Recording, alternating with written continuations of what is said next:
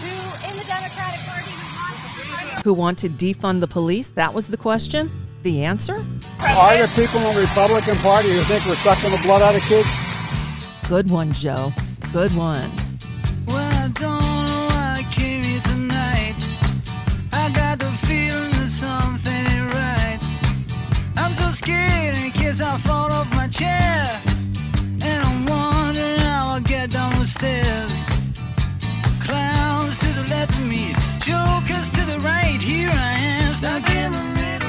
From Pacifica Radio, this is the BradCast, as heard on KPFK 90.7 FM in Los Angeles.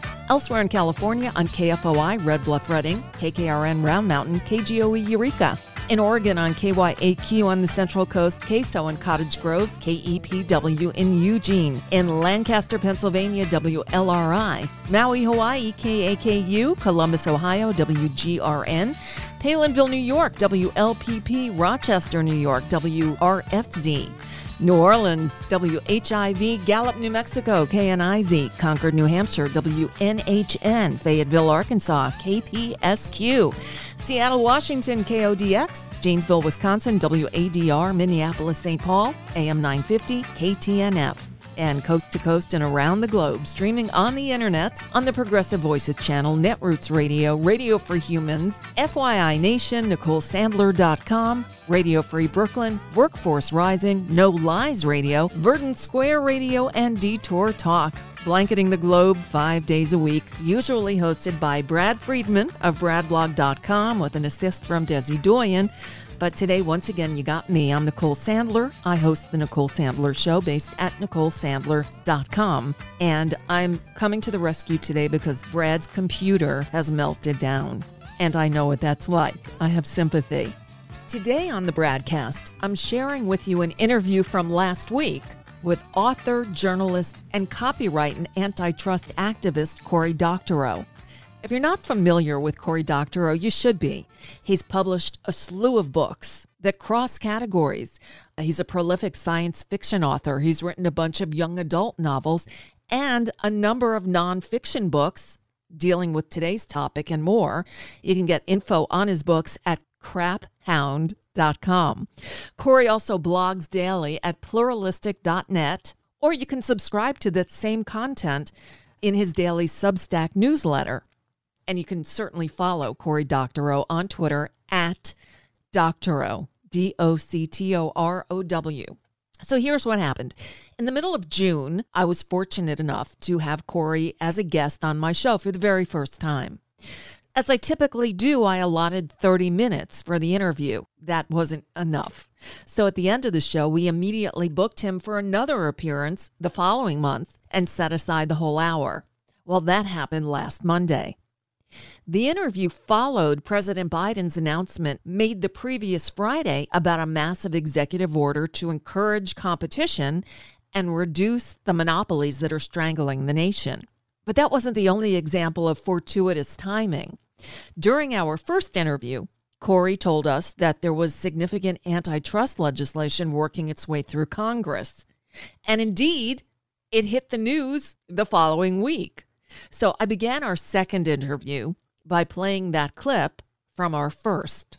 I know we're out of time, but I'll say that I happen to know that the Senate is about to drop five anti-monopoly bills uh, regulating tech. Really? Oh, well, And that's I- huge. I have read them and commented on them, as have many allies, and I think they are by and large very good bills, uh, and they have bipartisan support. Wow. And so we are seeing movement for uh, a reinvigorated mus- muscular antitrust that has not been seen in this country in a century, and it's a watershed moment. And you know, if you're angry, Okay, so fa- so I could keep going, but I've got the real thing here. But so you said that, and sure enough, like t- two days later, the news broke that the House was actually going to mark up these. I bills. was wrong. I, I just misspoke. It was the House, and there was a sixth bill Yes? we didn't know about that came out at the same time. Six bills, Right. uh, all in the House. Yeah, it was quite a quite a moment. So that happened, and that would have been enough. And then Friday morning, I wake up, and I, early in the morning, I get up early in the morning and I do a newscast. It was the first time I had heard I'm reading this. It's like today Joe Biden is going to sign an executive order, like working against monopolies and encouraging competition. It's like, where did this come from? And oh my God, what he put out there was, uh, to quote uh, Joe Biden when he was vice president, a big fucking deal, wasn't it? yeah, yeah, it was. It was. Um, it was remarkable, and, and you know, I've been th- giving this a lot of thought because uh, it's a rare moment in which the political class is actually out ahead of the constituency. Mm. I mean, we have a lot of issues like, say, you know, universal health care, where there's a really broad bipartisan consensus among voters that this is a thing we should have. It's just not something that the political classes are willing to give us. In this case, I think what's happened that's remarkable is there are lots of people in the public who are angry about a monopoly. So they're angry about their healthcare insurer. They're angry about big tech. They're angry about their cable operator. They're angry about the restaurant chain that's their only employer that's bought all the other restaurant chains. You know, they're, they're ang- or, or, or, Amazon, right? Uh-huh. So they're uh-huh. angry about these things. What they're not angry about is monopoly itself. And what's interesting is that lawmakers on both sides of the aisle and in the House and in the Senate and in the White House have named the problem like and it's real actual political leadership. I mean, this feels weird, right? I mean, it's not a thing we're used to, but it's actual political leadership. It's people who have a kind of bird's eye view of the common uh, thing that runs through the current that runs through all of these different problems that people are having with their energy providers or with their banks or whatever and going oh wait a second it's i mean yeah it's a finance issue and it's an energy issue and whatever but but the reason it's a finance issue is that there's a monopoly there. Uh-huh. and they're saying we should just like we should strike at this at the root. Y- yeah i mean we have to do something about the the epiphenomenon you know the way that it surfaces in your life we need to do something about finance we need to do something about logistics and whatever but if we don't want to have to keep doing this we need to we need to actually go back to a more pluralistic less corporate centered way of organizing our national and global affairs. It's amazing it, it is.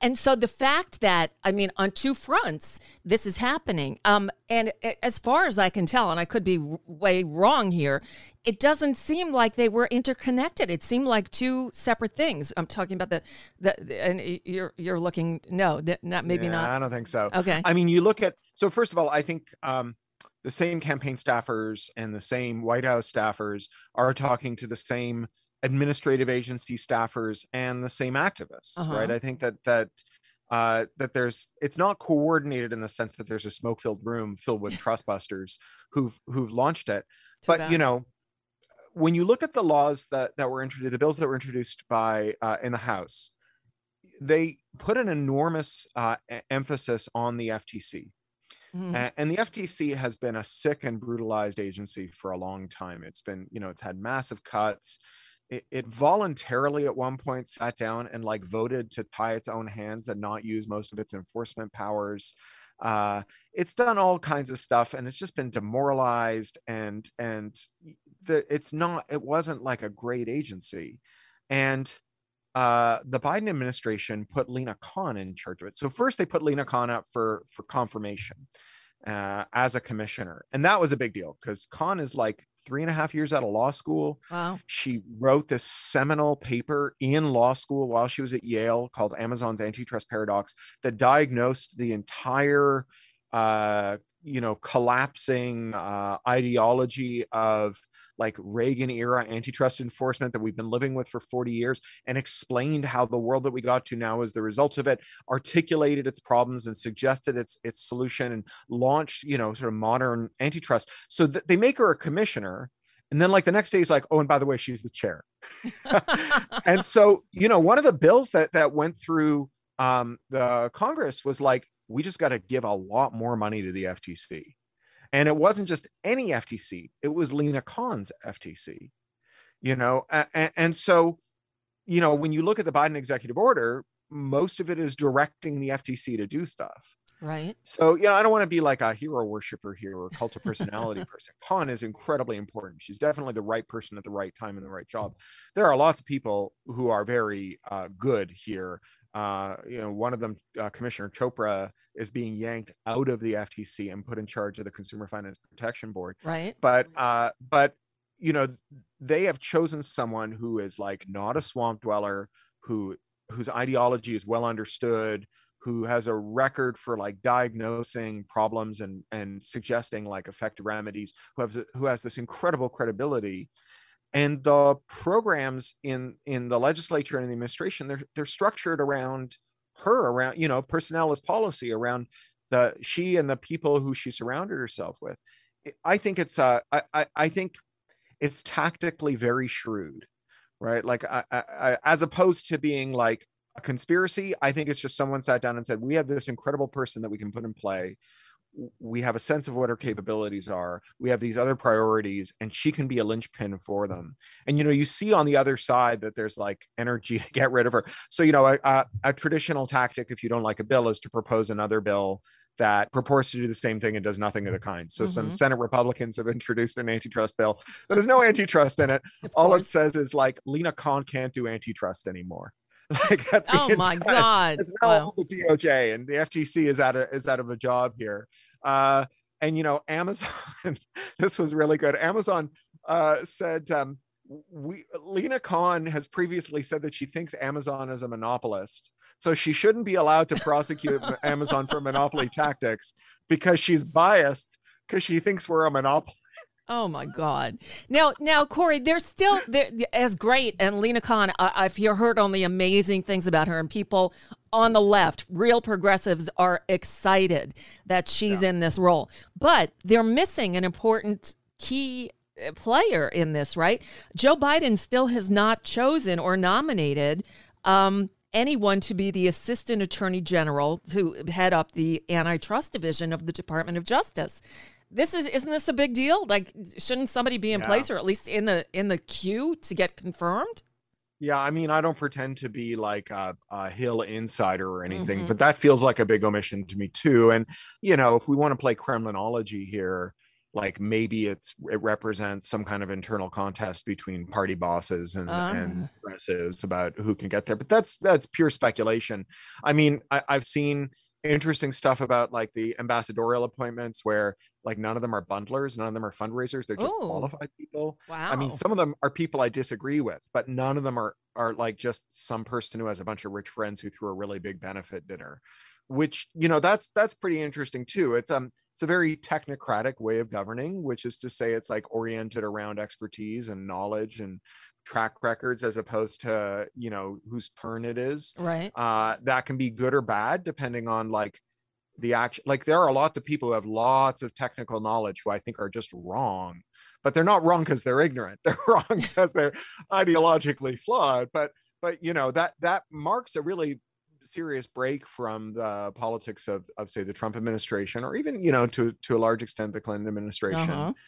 You know, it's it's much less a, a swamp creature kind of thing. And I think a lot of us looked at Biden who frankly I think his pitch for the nomination is it's my turn. I'm not the best guy for the job, but it's my turn. right. Uh, and thought that that would be his governance style, and weirdly enough, it's not. Right. I believe me, I've been uh, shocked and pleasantly surprised. And again, I'm not going to agree with everything, but even if I were president, I wouldn't agree with everything I did because things change, and sometimes yeah. you know that's politics. You have to compromise. You're a, you're a prisoner of your circumstances. Right. Exactly. Yeah. But uh, pleasantly surprised, definitely. So let's start start with the markups because this was like a 26 hour uh, marathon uh, session, right?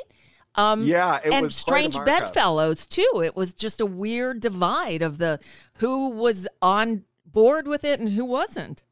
Yeah, when you get like Matt Gaetz saying, uh, "I agree with Pramila Jayapal, we really need to make this happen," it's something weird is going on. Yes. Um, you know, one of the things that we we heard a lot from. I mean, I'm so I'm really interested in what the Democrats have to say about this because it's clearly not a united party on this. Uh, Zoe Lofgren, who has historically been very progressive, but is also from California, Silicon Valley right. and has gone back and forth on what she thinks of. She said a bunch of things that I didn't think were right in voicing her objections to some of these bills. She also said she also made some amendments that were proposed that were right on, some of which were voted down uh, and you know, yeah, I'm I'm interested in counting noses in the party. I'm also really interested in what the people on the other side are saying because mm-hmm. there's this funny thing that's happening right now. You know, you've heard this stuff about conservative voices being censored on on uh, social media. This came up a lot in the markup. Mhm. And I'll tell you what, unpopular opinion, it's true, but it's not true that they're being censored because they're conservative.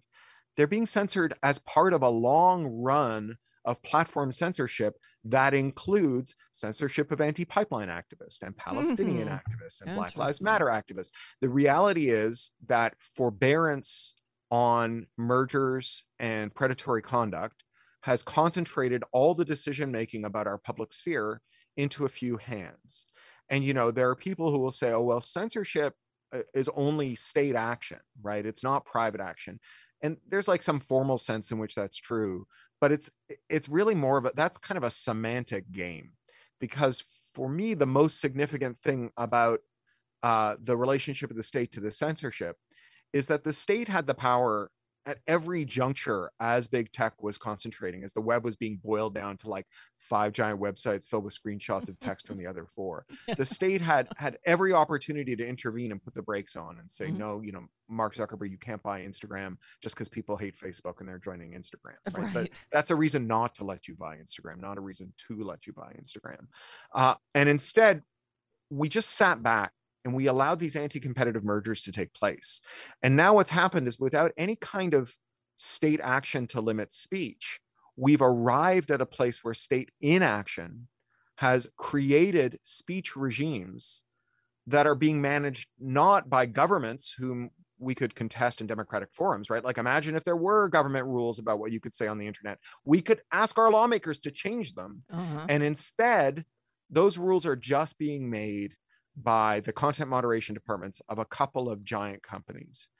And and that's like that's worse in some ways than than state censorship, at least democratic state censorship where you could ask to have the rules changed. I mean, I grew up in Canada. We have rules about what you can and can't say, and we can contest those rules in parliament. It doesn't always work out well. We can go to court over it. You know, like like the, the rules are at least arrived at through like a democratic and accountable process.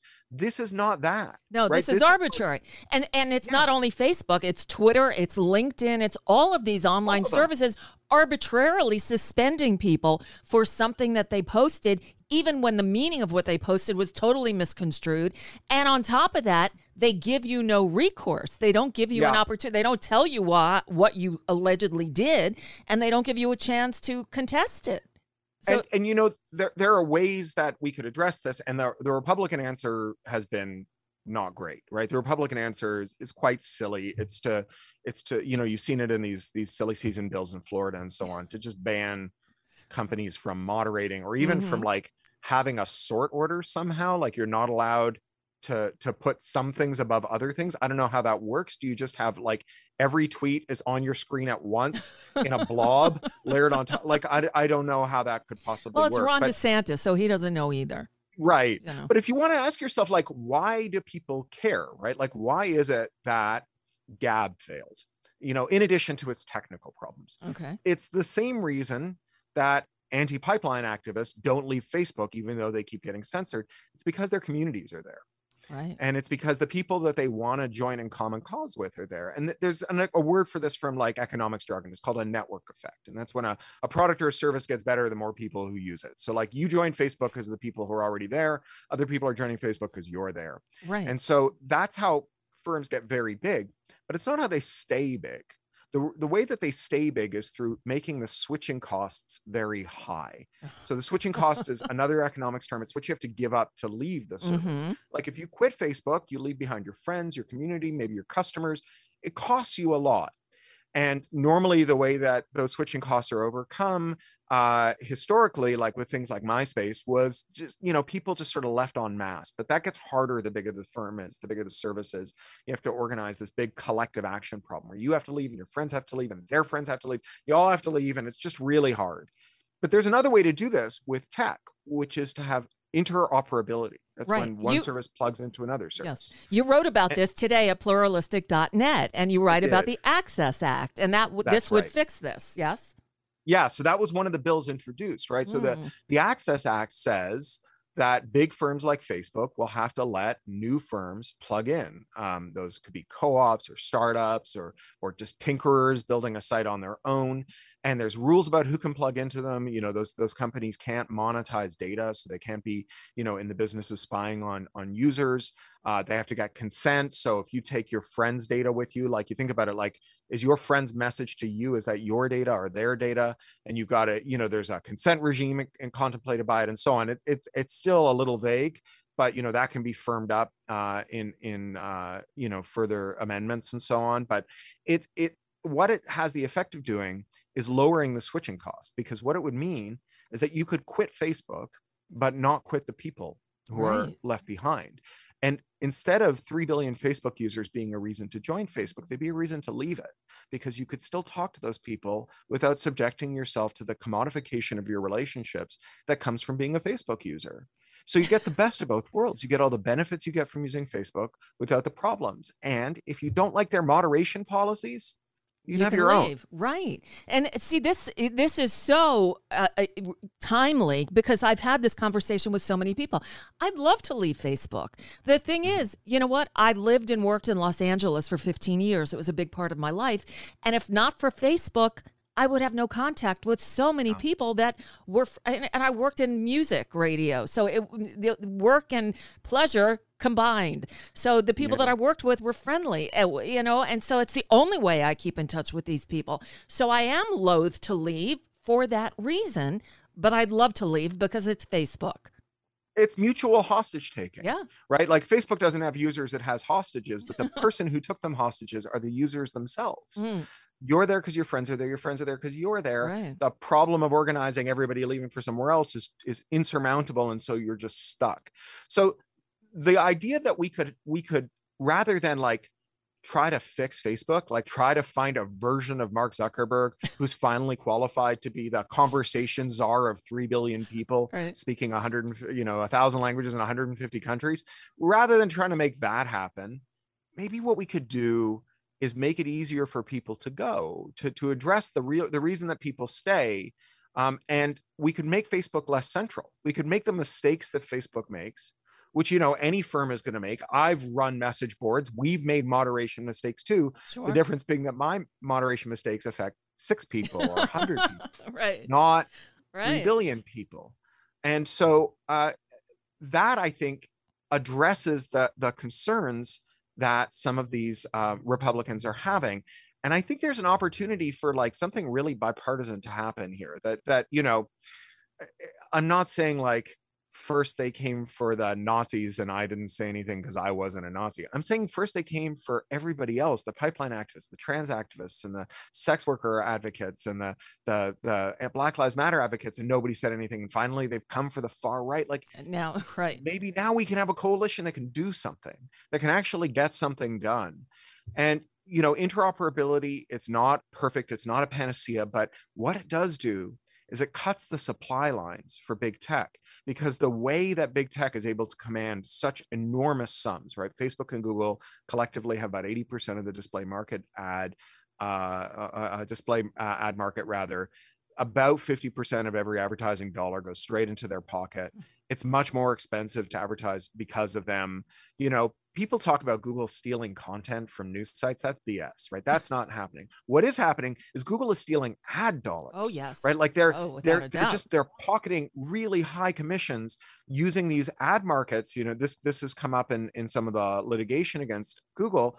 They run these ad markets where they are the sell side and the buy side. So it's like imagine if Nasdaq was run by one of the companies listed on NASDAQ. right. And it set the terms for buying and selling shares. And one of the things it did was actually like mediate between all the companies that do stuff. So, say it was run by like an, an ISP. And if you wanted to be a high tech company, you had to make the ISP happy in order to buy and sell shares, right? Like a marketplace where where the the marketplace maker participates in the marketplace is like a football game where the referee is on one of the teams, right. but they swear blind that their calls will be fair. And we can see from the evidence that the calls aren't fair, right? Like Google and Facebook at one point explicitly colluded to rig these markets. That also came out in some of this antitrust litigation. And so, you know, like if, if we want to make these systems fairer, then we have to cut their their supply lines. We have to give them less money to lobby. We have to mm-hmm. give them mm-hmm. less power over our lives. One of the ways we do that is by peeling off their users into rival services that aren't interested in commodifying us, that aren't as kind of vampiric in the way that they relate to the, the supply chains that they're part of, that don't have the market or the political power to abuse the other people in the chain, including customers and suppliers, and that don't have the clout with lawmakers that these big firms have. That, you know, like Facebook can pay the former deputy prime minister of, of the United Kingdom four million a year to traipse around the world explaining that Facebook is good for oh, democracy. Oh, right? We need to Yeah. cut their supply lines so they can't afford to do that anymore. And when they can't afford to do that anymore, it's going to be harder for them to secure the special privileges that they have. And it's going to be harder for them to resist more meaningful action like breakups, uh, wind, uh, unwinding their their illicit mergers, blocking their anti-competitive conduct, and so on. It's it's the it's the end of the thread that we can pull on that could unravel the whole sweater. Cory Doctorow on the subject of antitrust, monopolies, and maybe a cure on the horizon. Back with Cory Doctorow in just a moment. I'm Nicole Sandler, your guest host today on the BradCast. You're listening to the BradCast. We are 100% listener supported thanks to listeners like you who stop by bradblog.com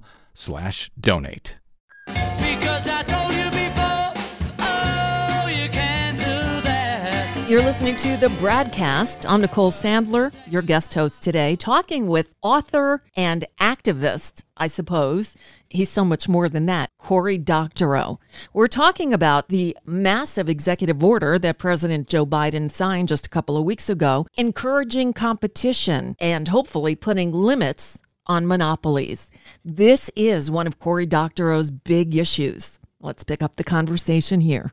You said, if I read you correctly, that you got to start with tech. That that's where this has to start. Is that because it's uh, the tentacles reach everywhere? It's I mean it's for a couple of reasons. So one is that like the only way like chicken farmers are going to organize to resist Perdue and the other big chicken meat packers is over the internet. Right. Right. Like they're at farms at the end of lonely country roads. Right, Right. The right. only way people who are angry about pharmaceuticals or trucking labor arrangements like the logistics industry is so dirty and ugly right now it's it basically makes uber look like a, a good labor market right truckers on the road need the internet to Mhm. organize uh, uh you know teamster style Sure. labor activism right? So we need the internet. We need the internet because these companies are transnational. So we need to make solidarity in other territories with with other people you know and and learn from them and and work with them collaboratively. But then there's like a technical reason that we need to to start with tech or that starting with tech makes sense which is that tech has this interoperability stuff Uh-huh. right like it's it's hard to make physical stuff interoperate like sometimes it's easy like you know nike can't force you to use official nike shoelaces you can just put a piece of string in there right, Right. but right. like railroads it's a lot harder 150 years ago in australia they laid six different gauges of rail one in each state because everybody wanted their own standard Uh-huh. you can't get a piece of rolling stock across the country No. Right. it's, they've tried 300 designs over 150 years to try and fix what they call the multi-gauge muddle. and the only answer is like tearing up thousands of kilometers of rail track and laying new track. That's not a problem with tech, right? If this were like six different word processor formats, you just get some programmers to work on it for a couple of months and they just like make importers for all of them. It'd be fine. So Mhm. we can like Facebook has its own gauge of rail and Twitter has its own gauge of rail and you know YouTube comments have their own gauge of rail and LinkedIn communities have their own gauge of rail. And if they were physically like steel laid across the Australian outback, we would be so screwed. But because they're purely digital, we can like we can do something intermediate. We can do something that gives us relief right now. And that um will make those services far better suited to be the substrate for an activist moment that attacks monopolism in every domain. And you mentioned Biden's EO. One of the things about that executive order that's super exciting is that it's not just about tech. No. He explicitly makes the connection to like pharma and trucking and all kinds of all industries. All kinds of stuff everything i mean this is where i was going to segue to next so if you start with tech and the and the the bills that had the markup last week were mostly dealing with tech but then Right. biden goes into this long 72 different provisions in this executive order everything from uh, banning non-compete agreements, which I love because being in radio, I've been subject to them for years, allowing the importation of Canadian drugs, the formation of a public option included in there, right to repair. Honestly, this Yeah. was an issue I do, uh, wasn't even aware of before, but it has impacted me when it comes to like a cell phone. That if you take your cell phone to somebody, an independent repair shop, they're going to say, well, your warranty is void. You have to bring it to us to fix it. But it's bigger in agriculture, where is it Caterpillar says a tractor? No, oh, who is it? Deere. It's Deere. Deere. Deere. Al- Although they're all terrible, but Deere is the worst. Deere is like the arch nemesis here. So Deere says you're not allowed to fix your own tractor, you farmer who's worked on your own equipment forever. uh, Because well, like it- since the first forge and the first farm in Neolithic times. right, yeah. right. This is big. Yeah. I mean, repair is huge. So repair is, depending on who you ask and how you count, between one and five percent of the U.S. GDP. If you landfill like a ton of e-waste, you create like two jobs, and if you recycle it, you create like 15 jobs, and if you repair it, you create 150 jobs. And they're middle class, good, stable jobs in your community. Go So people don't send their phones to China to get them fixed. And they certainly don't send their cars to China to get them fixed. Right. So these are local businesses that allow people who don't have a four-year degree, who can go, who can learn repair, uh, you know, out of high school. Sure. It it allows them to uh, create good, stable middle class jobs. It's a it's a path into the middle class like we had after the New Deal, and they do and and those jobs aren't jobs like coal mining, which are destroying the world.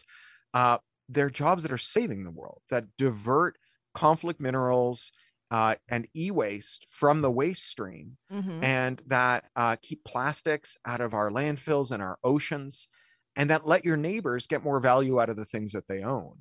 And you know you, you mentioned john deere and the ag uh, side of it. It- it- they've been our kind of poster child for this. Uh, they went to the copyright office and i believe uh, it was either 2015 or 2018 there are hearings at, at the copyright office on this every three years. Uh, so it was either the 15 or the 18 hearings. They went and they said um, you don't own your tractor. You think you own your tractor but you don't own your tractor because your tractor without its software is just a hunk of steel and the software was never sold to you. It's a copyrighted work. It's licensed Oh to you. God. and we've licensed it to you on the terms that say you're not allowed to fix your tractor. And here's the crazy thing. Farmers actually do fix their tractors under the scheme. So you you have the diagnostic tool on your dashboard. It tells you what part is broken. You replace the part what John Deere does is it locks your tractor up after you replace the part until you've paid $170 and waited for a technician to come out and quote inspect your repair and type an unlock code into the console. And and that's what they're charging you for. So it's not even the right to repair, it's the right to be shaken down. Right. Right? It's uh, it, it- so it's not just Deere. No, it's Uh, there were there were right to there were right to repair bills introduced in I believe 18 legislatures in 2018.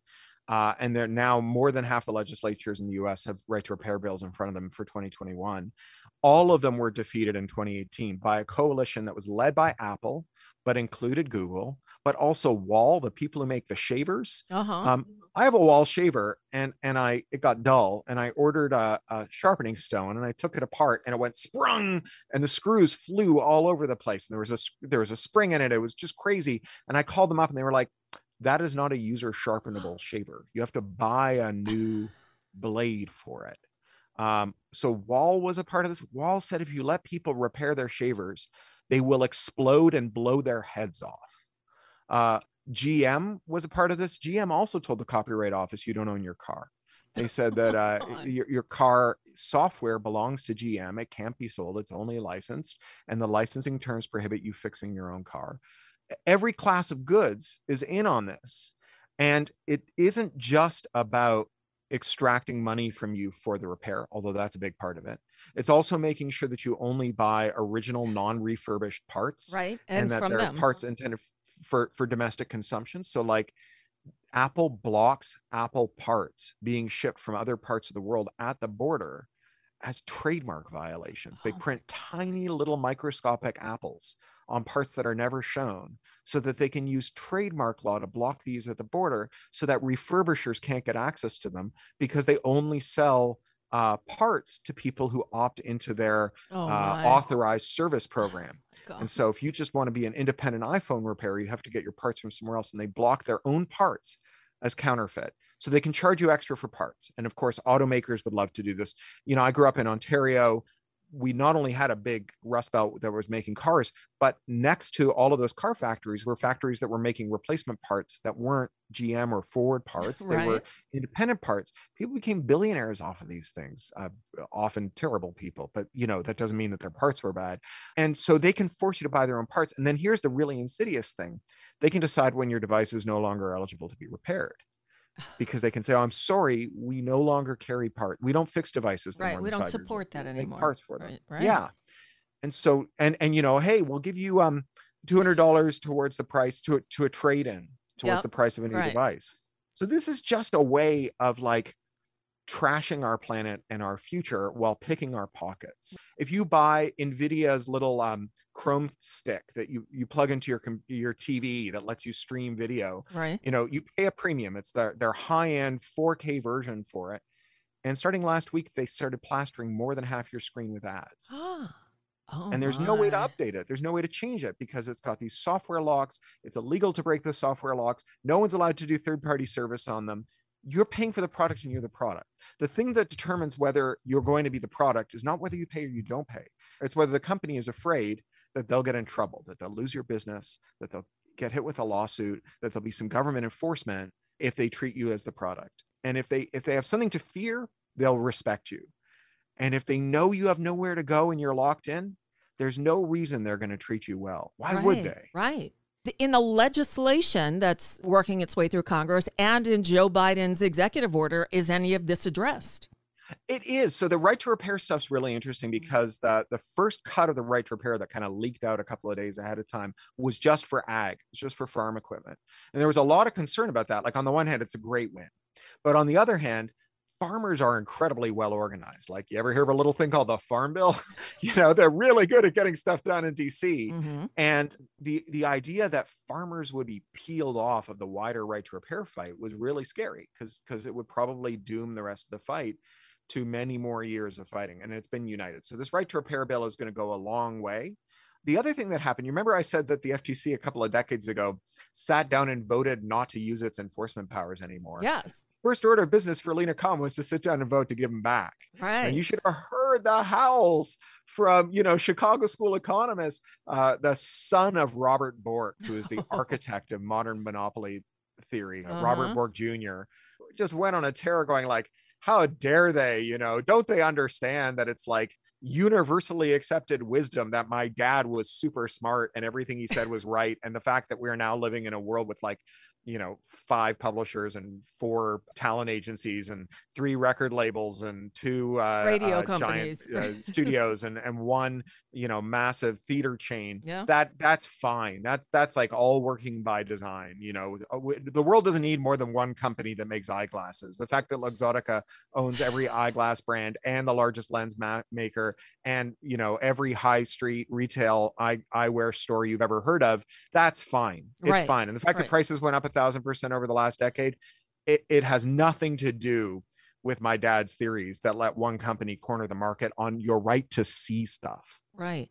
You know, and th- the fact that we can get um, reading glasses in the drugstore for five, ten bucks, this grew out of legislation. And I think it led to the provision that Joe Biden mentioned the other day about hearing aids. That, Yeah. y- you know, I guess now, and my, my hearing's shot from so many years, you know, doing radio with very loud headphones on my i was head. a walkman kid so i'm just a few years Uh-huh, behind right?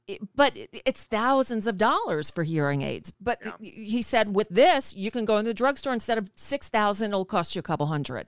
Um, Yeah. that's a big deal. Yeah, I mean, all of this stuff is a right to big deal. To is a big deal. You know, you hear about people whose powered wheelchairs need service, Uh-huh. and you can only get official service, and they just can't go anywhere for days or weeks. I have a longtime correspondent, a person who started writing me emails more than a decade ago, and he's a banjo player and he's deaf.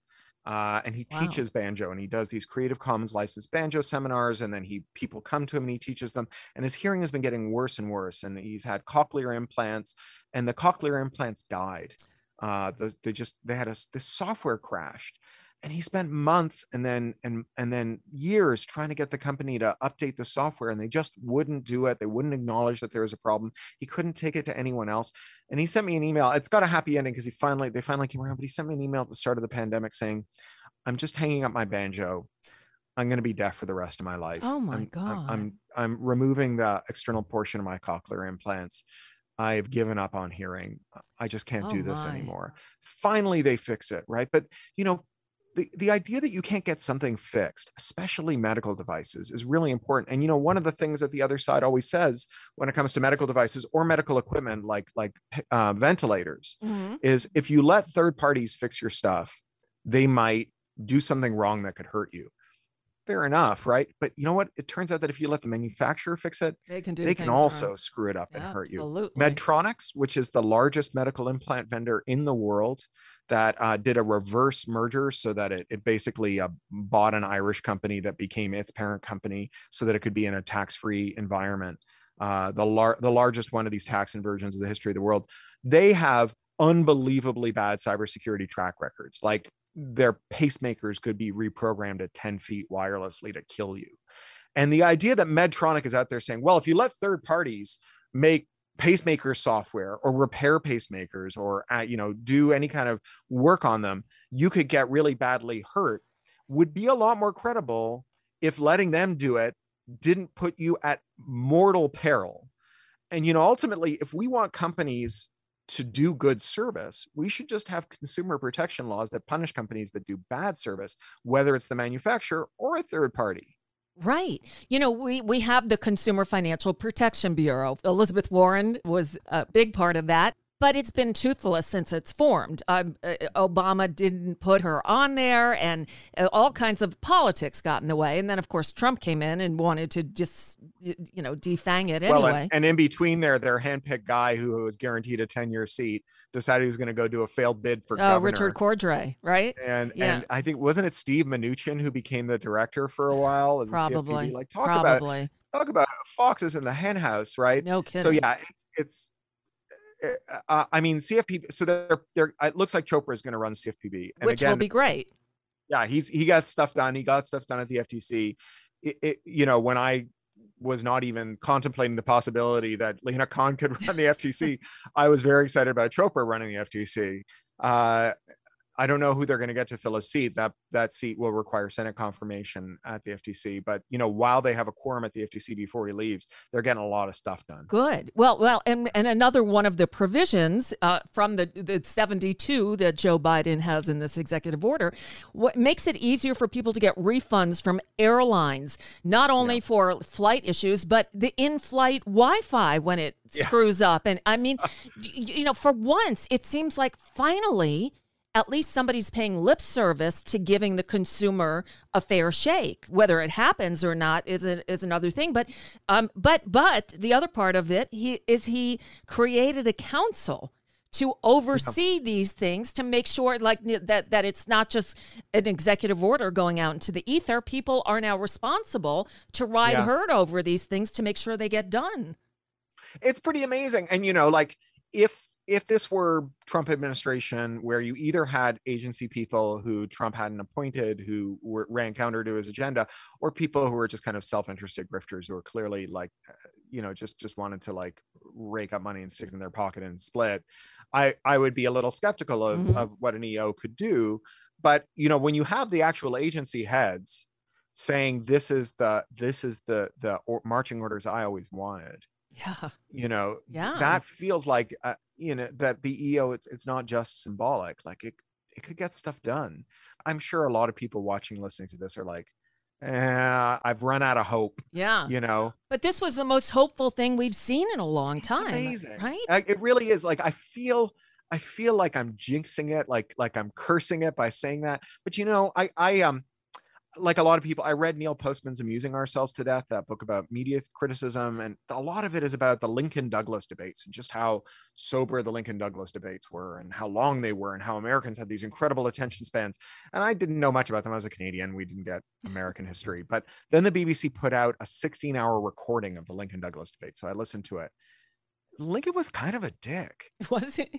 He didn't like black people. oh, Lincoln Mm. thought black people couldn't self-govern. He was not an abolitionist. No, that he was. not. Lincoln became an abolitionist because the electorate pushed him into it, right? Not because of his his conviction. Uh, he had some convictions for sure, but Lincoln was not a fire-breathing racial equality advocate. He was um middling, middle of the road, compromise-oriented, uh, you know, um, uh, esta- not establishment, but like not a not a radical change candidate. That's not what he ran on, Right. but it's what he became. And you know, I, I've always been skeptical of the great man theory of history. I don't like cults of personality. Mhm. Um, but if it's not the great man, then what is it? What are the forces that bear down on the moment? I think it's us, right? Like I think it's it's it's it's people claiming the moment. And you know, hearing Jim Jordan stand up and say dumb things about tech, it makes my eyes bleed, sure, right? But the fact that Jim Jordan and Matt Gaetz and Pramila Jayapal are all there diagnosing in some way or another a serious rot in this industry that I've been campaigning on for 20 years. And that like none of them are, I mean, I, I disagree with all of them, Jayapal, Jayapal the least, obviously, but I, I think that all of them are right about at least some of it Mhm. and and the reason that this has become central enough that they're willing to stand up and make a big deal out of it is is not because they themselves are fed up i think it's because we the electorate have made this political moment happen and we have the chance to carry it forward to give it real momentum to make new stuff happen To make new stuff happen. There's the rub. All right, we'll take one more quick time out, come back on the other side, and wrap up this fascinating conversation with author and antitrust expert activist Cory Doctorow. I'm Nicole Sandler, your guest host today on the BradCast. You're listening to the BradCast. We are 100% listener supported thanks to listeners like you who drop by bradblog.com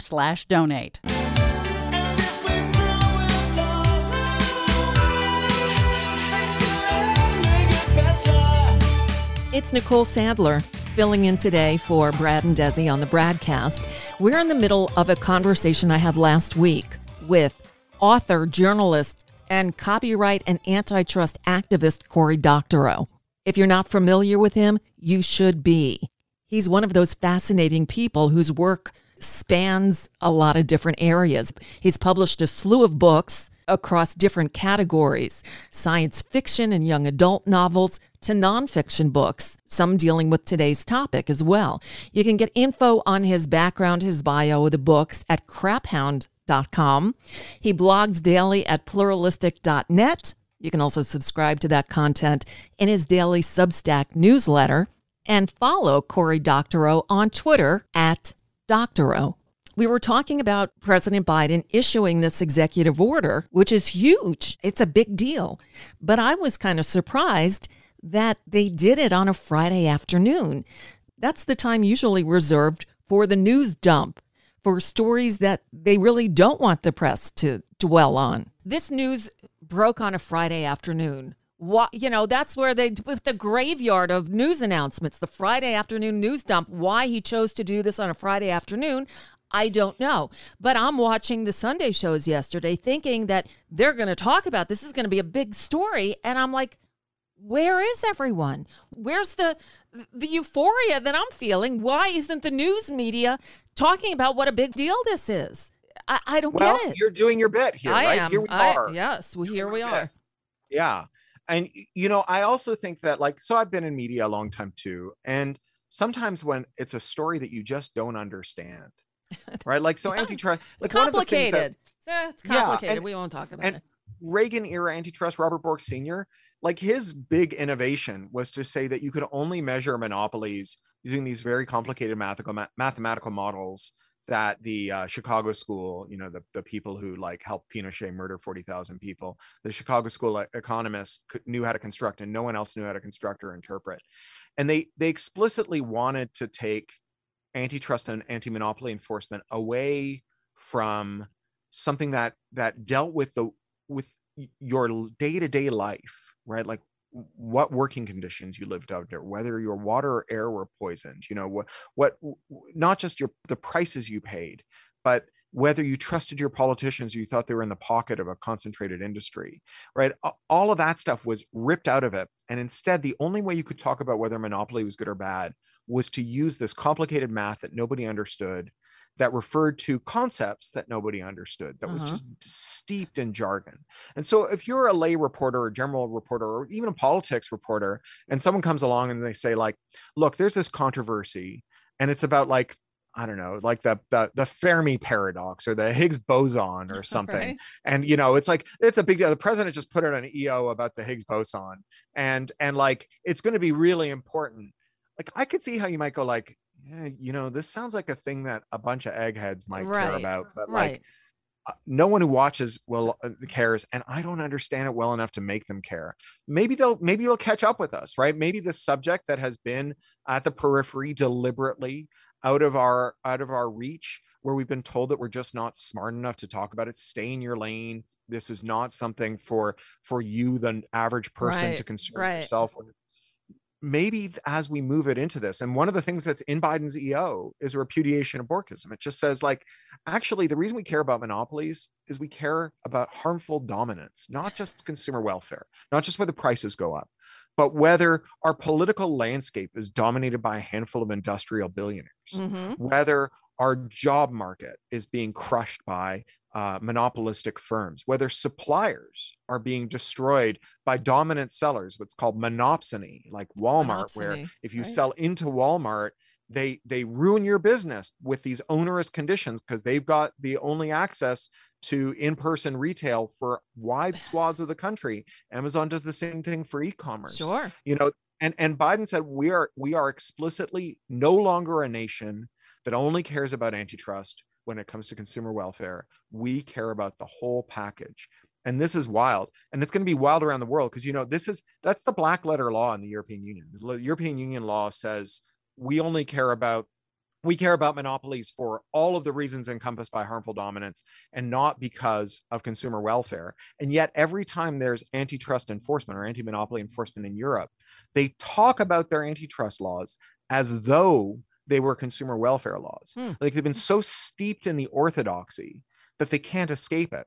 And if they can just get out of this like mind palace that they've been imprisoned in, their actual laws already give them the power to enforce on the basis of harmful dominance and not consumer welfare. So, you know, we poison their minds, right? European antitrust is uh, uh it was created in them with a Marshall Plan, right? It was like it was Reconstruction stuff. We built it. We originally built it on Rooseveltian lines around harmful dominance. Then we poisoned it as we poisoned our own. Now, as we free ourselves from from this ideological virus that Robert Bork infected us with, maybe they'll be able to break free too. Maybe without us kind of continuing to push them into ignoring what their laws say Mhm. and acting as though our laws were their laws. Maybe they'll finally be able to to actually cope with this. Yeah, it may be. And uh, you, you- but you hit on something else. I mean, I listened to Joe Biden's speech on Friday when he announced this executive order, and I read the highlights and that stuff. But what he said was this was a 40 year failure. It was, it failed horribly. And the people that lost were you. I mean, he didn't say those exact words, but that's what he was saying. This is that. I mean, I got goosebumps because Yeah. you you don't hear and and I certainly didn't expect it from Joe Biden of all people. You know, I'm pleasantly surprised, and and uh, you know, as much as I want to criticize some other aspects, I'm I'm wanting to cut him some slack now and say we need to all get on this and make sh- and elevate it so everyone knows what we're talking about. And I get it, you know, the the lowest common denominator for cable news, they just go for the lo- you know what what the Sure. masses can understand. We can understand the right to repair. We can understand the right to get a refund from the airlines when they screw us over. We can understand the right to take your phone to another carrier or to not have a no compete clause. I mean, all this Yeah. stuff. And I, I mean, want non-compete clauses. The leading users of non-compete clauses are fast food restaurants. that's insane. so that one McDonald's franchisee won't poach the other one's manager and give her a dollar extra an hour. Ugh. That's sickening. Right? Can you imagine being locked out of working in restaurants for three years because you are a management trainee at a McDonald's? No. I mean, it's it's it's brutal. Yeah, this this I I know we're not the the public has not yet figured this out. And like I said at the start, I I think the reason the public hasn't figured this out yet is they haven't made these connections. hmm They haven't connected big tech with antitrust. They haven't Right. connected big finance with antitrust. They haven't connected um, Postmates with antitrust Uh-huh. you know, and the destruction of their local restaurants. You know, all this predatory conduct is the result of monopolism. You know, the the uh, the private equity mergers are mergers that are only permitted because we're not enforcing antitrust law. We're not enforcing the prohibition on predatory mergers, on anti-competitive mergers. So, you know, people are angry about private equity. It's not like there's there's no one out there in America in the heartland going like, when I grow up, I hope I hope I get to work in private equity. Uh, because as far as I can tell, it's an honest and upright profession that's just building this country up. You know, people people hate those people. They just know that those people are terrible, right? Um, but what they don't know is that the thing that makes them terrible, the thing that lets them be terrible, is forbearance on on anti-monopoly law, and that's what makes this stuff really powerful. It's a big, deep structural shift in the way that industry, government, and the pub- public will relate to one another and it puts the government and the public in this on the same side hmm in guarding against industrial overreach. And it's been the government and industry on the same side guarding against Yes. public uh, benefit. Right. and and it's hugely transformative. Whether or not he'll make it happen i think depends on what we do but if there was ever a moment for it this is it This is it. And there's already been, look, it's only been today's the first business day since the announcement, and already big industry is pushing back. Big push back from the big corporations, the monopolies who like things just the way they are. Thank you very much. Totally. Well, and you know, the Sunday shows might not have covered it, but the financial press had the stock charts of the uh, hearing aid monopolist, which looked like, you know, an avalanche in, in the Alps, you know, Wow. it was, it- you know, investors know why they're invested in monopolies, Mhm. right? They're not invested in them because they make the best products or because people love what they sell. They're invested in them because they have no competition. right. and as soon as you say, hey, you know what, like you're gonna have to let other people fix your stuff or sell your stuff or whatever, you know, investors get out. Right. Now, now, still with all this stuff, and this is a sea change, and there's a ton of of stuff here. Um, I think there's still no um, motion when it comes to uh, the Telecommunications Act, the Digital Millennium Copyright Act, uh, digital Yeah. rights management, things like that. This is still an area that needs to be fixed. Yes. 100%. There's a net neutrality order in Biden's yes, order, which is is. good. Yeah. It's nice to see that coming back. But yeah, there's there's the um, copyright reform isn't in there. Uh, anti-circumvention reform, and these are these are powerful anti-competitive weapons. You know, so you mentioned the DMCA, the Digital Yep. Millennium Copyright Act. Clinton signed it into law in, in '98. Yep. and it's a law that has many provisions but one says that you're not allowed to tamper with or remove a digital lock even for a legal purpose and that means that like if there's a lock that prevents you from swapping the screen on your iphone and you put a new uh, screen in you can't bypass the lock um, now we might make a law that forces apple to bypass the lock that's how the right to repair bills do it right Okay. is they just force Apple to bypass the lock for you. But you know, it would be much better if in addition to that, we just had the right to like bypass the locks on our own things, the things we own that we bought, you know, that so that we could rather than say waiting for the FTC to smack Nvidia for for poisoning its little uh, video dongles and putting ads all over our screens, we just break the bootloader and put an alternative version of Android that wasn't covered in ads on it Right. right? Not only would that be a great adjunct to FTC enforcement, it might actually stay the hand of NVIDIA because, like, the reason NVIDIA did this is they know they can get away with Yeah, it. And even if there's can. enforcement against them, it'll be years from now. It'll be a long process. If, like, NVIDIA doing that immediately triggered someone investing in a small business whose job it is to make alternative NVIDIA firmware Mhm. and sell it to people and, and show them how to install it on their NVIDIA sticks so they don't have to see ads anymore. Why would NVIDIA do that? They know that they would immediately be checked by it and that it would just make them peripheral to people's use of NVIDIAs and that now people would have another channel they got their NVIDIA software from and so Right. on. His name is Cory Doctorow. You can follow him on Twitter at Doctorow. You can find his website craphound.com. or his blog at pluralistic.net.